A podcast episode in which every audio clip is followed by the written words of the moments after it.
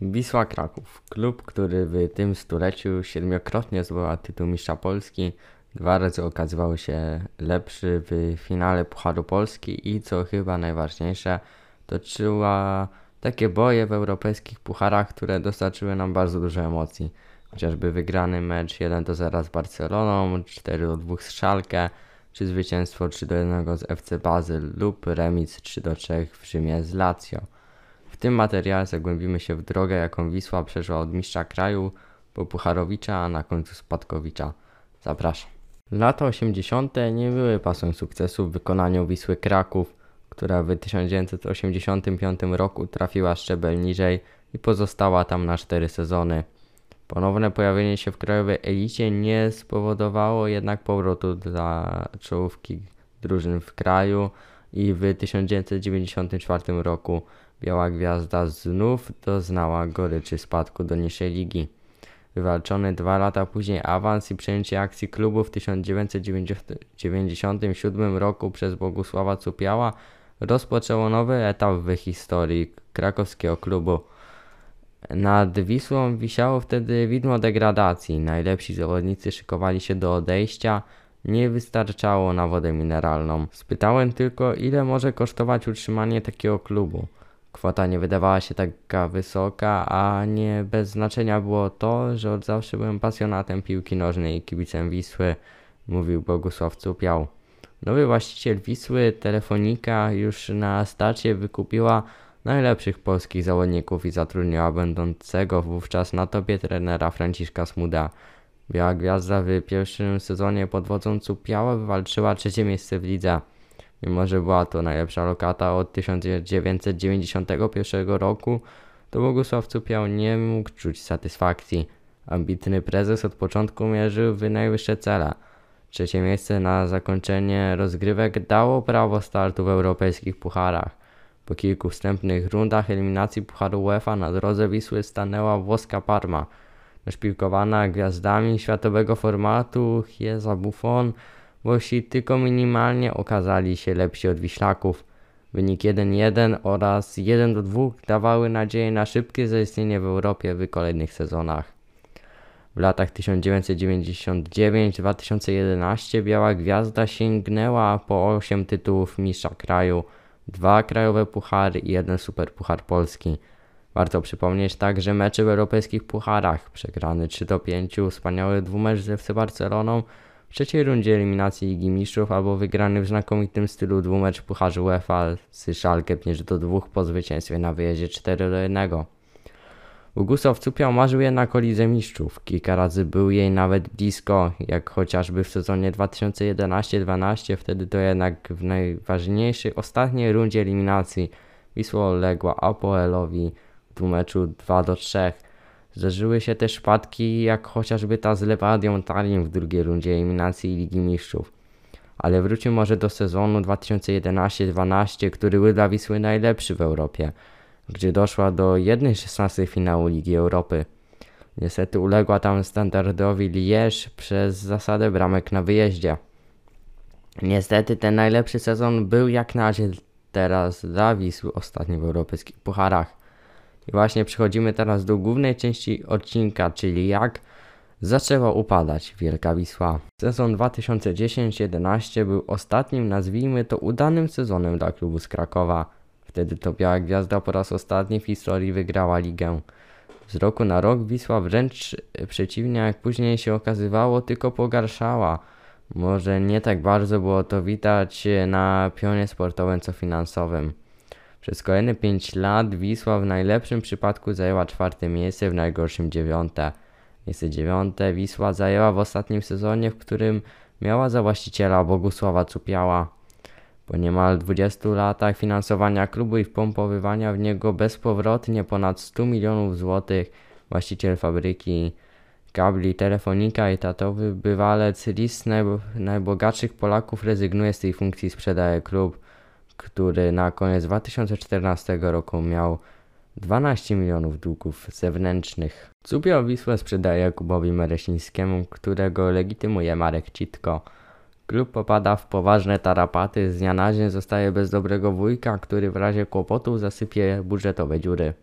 Szybko wychodzi na jaw, że Meresiński był karany za fałszowanie świadectwa maturalnego, ponadto ma zarzuty wyłudzenia VAT. Kilka miesięcy później okazuje się, że fałszował gwarancje bankowe listy intencyjne, które okazał Cupiałowi. Po sfinalizowaniu transakcji Mereciński przelał na konto telefoniki 300 tysięcy złotych. W kolejnych latach miał dopłacić 4,4 miliona złotych. Minął miesiąc i nowy właściciel Wisły zniknął. Na ratunek przychodzi Towarzystwo Sportowe Wisła, które funkcjonuje równolegle do piłkarskiej spółki akcyjnej, zawiadując innymi sportowymi sekcjami klubu. TS zobowiązuje się zapłacić telefonice 5 milionów złotych, przyjmując zobowiązania Meresińskiego. To był początek jednego z najczarniejszych etapów w historii Wisły, rządy Towarzystwa Sportowego, a precyzyjnie rządy sterowane przez kiboli przestępców.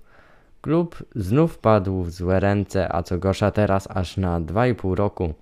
To wystarczyło, doprowadzić go na krawędź upadku. Według prokuratury działalność Marzeny Sarapaty i tych, którzy za nią stali, naraziła na stratę 10 milionów złotych. Całe rządy w kapitalnym stylu podsumował Szymon Jadczak w superwizjerze w materiale Bandyci Piłka Nożna. Oprócz tego, co powszechnie wiadomo, czyli informacji o prowadzeniu przez Miśka siłowni w klubowych w Krakowie modnie ćwiczyć jest y, na tle ścian z wysprejowanymi rekinami. Widzowie dostają gaś faktów świadczących o patologii trawiącą Wisłę. Wiceprezes Damian Dukat, choć nie ma postawionych żadnych zarzutów, miał organizować oszczelanie racami stadionu Wisły podczas meczu z ruchem w marcu 2014 roku, co było zemstą Sharksów za to, że ówczesny prezes klubu Jacek Bennaż wyrzucił ich z trybun. Dołączone są obrazki ze stadionowego monitoringu, na których widać jak Dukat wydaje się w awanturę na ligowych meczach oraz imprez, na których biesiaduje z Sharksami. Poza tym na umowę zlecenie Wykasie zatrudniony był w klubie jeden ze sprawców y, zabójstwa człowieka. Dwaj inni Sharksi wykonują podobną pracę, a gdy trafiają do aresztu za rozbój, Dukat i Sarapata podpisują się pod listem do sądu, z którego wynika, że jeżeli zostaną wypuszczeni, ponownie znajdą zatrudnienie w klubie. Piłkarze Wisły wybiegli na jeden z treningów w koszulkach z zapisem Dudek wracaj do zdrowia, a z reportażu wynika, że ów Dudek to członek bojówki ruchu Chorzów, zblatowanej ze Szarksami, poszczony w gangsterskich porachunkach. Delegatka na walne zgromadzenie TS Wisła, która sprzeciwia się wpuszczeniu do klubu Sharksów, wkrótce potem zostaje swoje BMW kompletnie spalone. Wychodzi jednak yy, na jaw, że w klubie jako księgowa zatrudniona jest partnerka Miśka, a Sharksi swobodnie poruszają się po stadionie, widują się ich w strefie VIP, w budynkach TS przechowywali fragi skradzione GKS-owi Katowice oraz papierosy z przemytu. Jeżeli myśleliście, że to koniec tego całego skandalu, to jesteście w błędzie. Gdy wydawało się, że granice absurdu zostały już w Wiśle Kraków przekroczone, pojawili się i oni i szukali skalę. 18 grudnia 2018 roku pojawiła się w mediach informacja o sprzedaży klubu. Delegacja Wisły poleciała do Szwajcarii i tam podpisała umowę zwaną Lee i rozpoczęło się wielkie odliczanie czasu do przelewu a już dwa dni po transakcji było wiadome, że to lipa. 20 grudnia ludzie w klubie dowiedzieli się, że Van Ali, z którym podpisują umowę, to nie jest Van Ali z rodziny królewskiej Kambodży. 20 grudnia w klubie widziano, że nic z tego nie będzie. Ale nie było wyjścia. Zarząd podał się do dymisji, ale nikt nie chciał wziąć odpowiedzialności, więc rozpoczęło się oczekiwanie nie wiadomo na co. Po kilkudniowych negocjacjach Liz i jego kompanii zgodzili się, by Warunkiem przyjęcia klubu była wpłata 12 milionów złotych. Egzotyczni goście mieli na to tydzień. Oczekiwanie na te pieniądze było zabawne i straszne. Ktoś napisał, że przelew dotarł do klubu, ktoś inny widział gotówkę w przelewach międzybankowych. Zabezpieczenie transakcji przelewem na 12 milionów umożliwiło przejęcie klubu. Na to nie byli gotowi. Nie przelali nawet symbolicznej złotówki, która miała zacząć transakcję a jednak przylecieli do Krakowa, a nawet spotkali się z prezydentem Krakowa Jackiem Majchrowskim. Wszystkie sprawy z właścicielami na dobre zostały uregulowane 20 kwietnia 2020 roku, kiedy to Jakub Baszczykowski, Tomasz Jarzyński i Jarosław Królewski wykupili akcje Wisły Wisła w końcu miała właścicieli, którzy o nią zadbają, ale czy przełożyło się to na wyniki? Nie do końca. Od czasu tych wszystkich zawirowań Wiślacy zajmowali odpowiednio 6, 6, 9, 13 i 13 miejsce. Jak widać, początkowo było nie najgorzej, ale z roku na rok było w kontekście sportowym coraz gorzej. W tym sezonie za to szala goryczy się przelała. Wisła zajęła przedostatnie 17 miejsce w tabeli i spadła z ligi. Podsumowaniem tego sezonu mogą być słowa Jakuba Błaszczykowskiego. Zdaję sobie sprawę, że konsekwencje przyjdzie mi za to wszystko ponieść i pewnie tak będzie. Chciałbym w moim imieniu bardzo serdecznie przeprosić za to, co musicie teraz przechodzić. Jest mi z tym cholernie ciężko, ale zrobię wszystko. Wiem, że to nie brzmi dobrze teraz. Wiem, że zrobię wszystko, żeby Wisła wróciła tam, gdzie jej miejsce. Zdaję sobie naprawdę sprawę z tego, że kolejnym podsumowaniem tego może być też, że w meczu o życie z Radomiakiem zagrał w drużynie z Krakowa dwóch Polaków. Nie licząc właśnie nikt w drużynie, która wtedy biegła na boisko, znajdował się Michal Frydrych. Nomen omen piłkarz, który w Wiśle gra najdłużej z wszystkich, bo aż od dwóch lat. Czy Wisła się odrodzi? Na to pytanie jest z pewnością trudno odpowiedzieć. Każdy z nas wie, że taki zasłużony klub powinien kiedyś wrócić do elity, tak jak chociażby Widzew Łódź, który wrócił do Ekstraklasy po 8 latach. Wracając do pytania, trudniej jest nam odpowiedzieć, kiedy to się stanie. W ostatnim filmie pokazałem Wam statystyki, które nie wyglądają za dobrze. Jeżeli nie widzieliście, zachęcam do odrobienia zaległości obejrzenia filmu.